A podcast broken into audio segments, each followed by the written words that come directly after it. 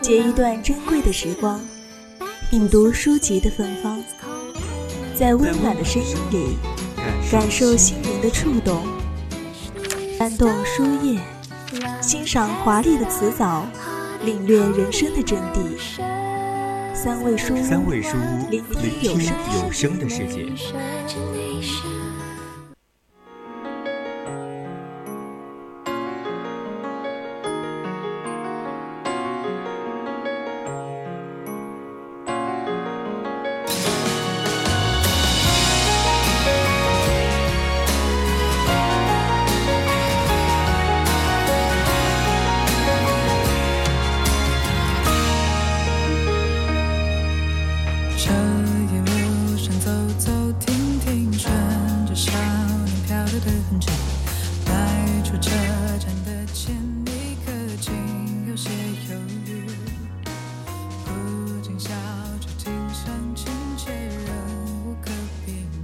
Hello，各位听众朋友们，大家晚上好。现在是晚上侧耳倾听的最后一个板块——三味书屋，将由南艺为大家带来。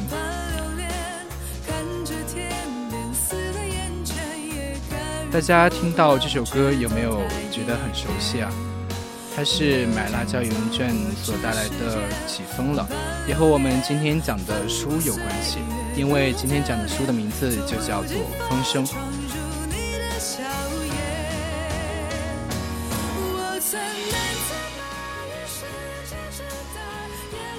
继《人生海海》之后，我个人阅读的麦家老师的第二本书，最让我印象深刻的就是麦家老师的记叙手法和小说里的三股风。那么，您现在收听的是我们 FM 一零零 VOC 广播电台每周一为您送上的侧耳倾听，我是南艺。如果大家有想对主播说的话、有意见或者建议，都可以通过 QQ 微博还有微信告诉我，也可以通过 QQ 听友四群二七五幺三幺二九八，微信搜索 FM 一零零青春调频，也可以在微博 @VOC 广播电台，我们会时刻关注您的消息。那么话不多说，就让我们进入今天的主题吧。今天南艺为大家带来的是《风声》这本小说。整部小说呢分为三个部分，上部为东风，下部为西风，而外部为静风。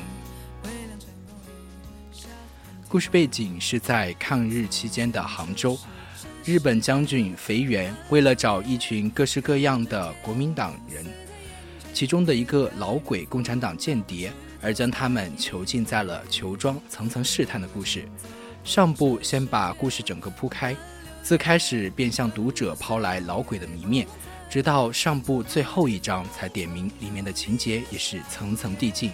可能由于阅读前半时部分时在期末考试期间断断续续，也未能深刻的进入探案的状态，直到最后暗示九分时，我才能够确认那个人原来是他。那么这里南一就暂时先不剧透了，希望大家可以去看看小说，真正了解这个老鬼究竟是哪个他呢？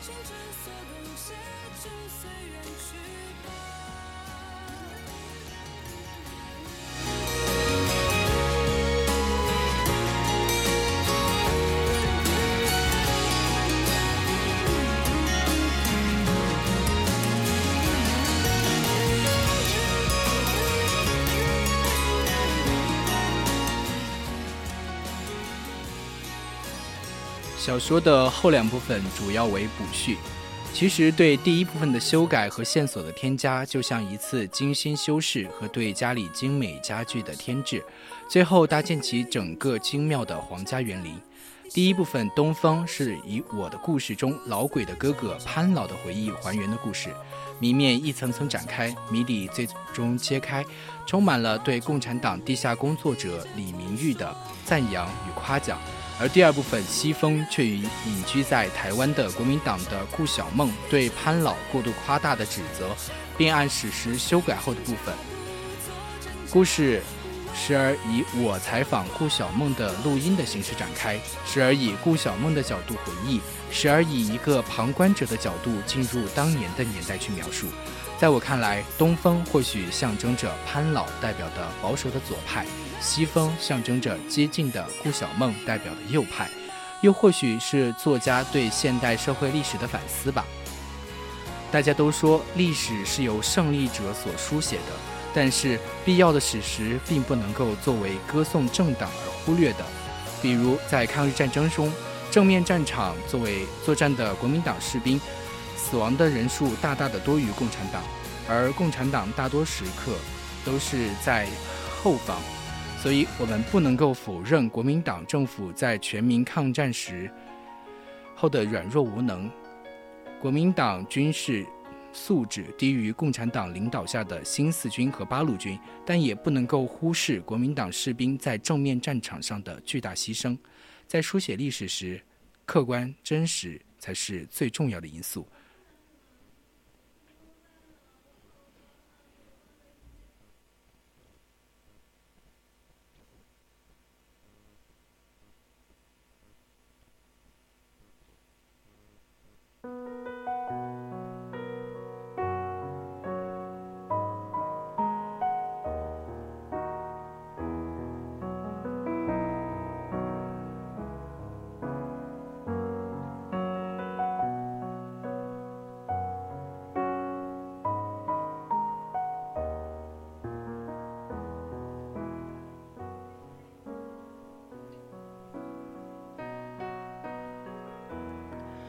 故事的最后部分，静风，没有紧张的情节，是对故事背景以旁观者角度客观的补充；对故事主要场景裘庄前世今生的描述；对故事主谋日军肥原将军从追求中华文化到效忠于皇军主张侵略思想，从左到右的转变。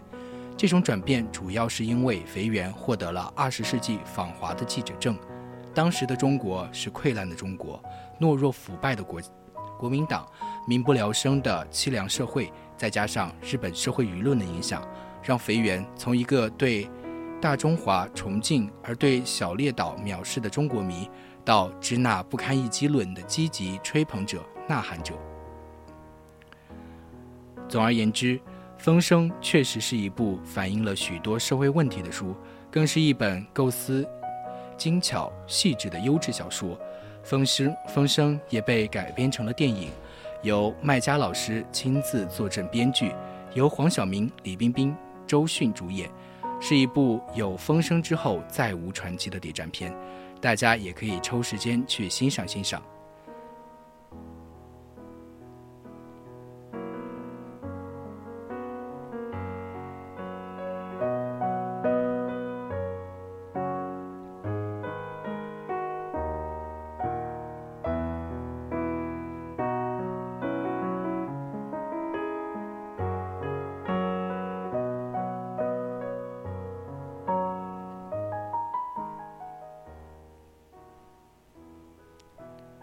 那么，转眼时间也来到了北京时间二十一点五十六分，今天的侧耳倾听就要跟大家说再见了。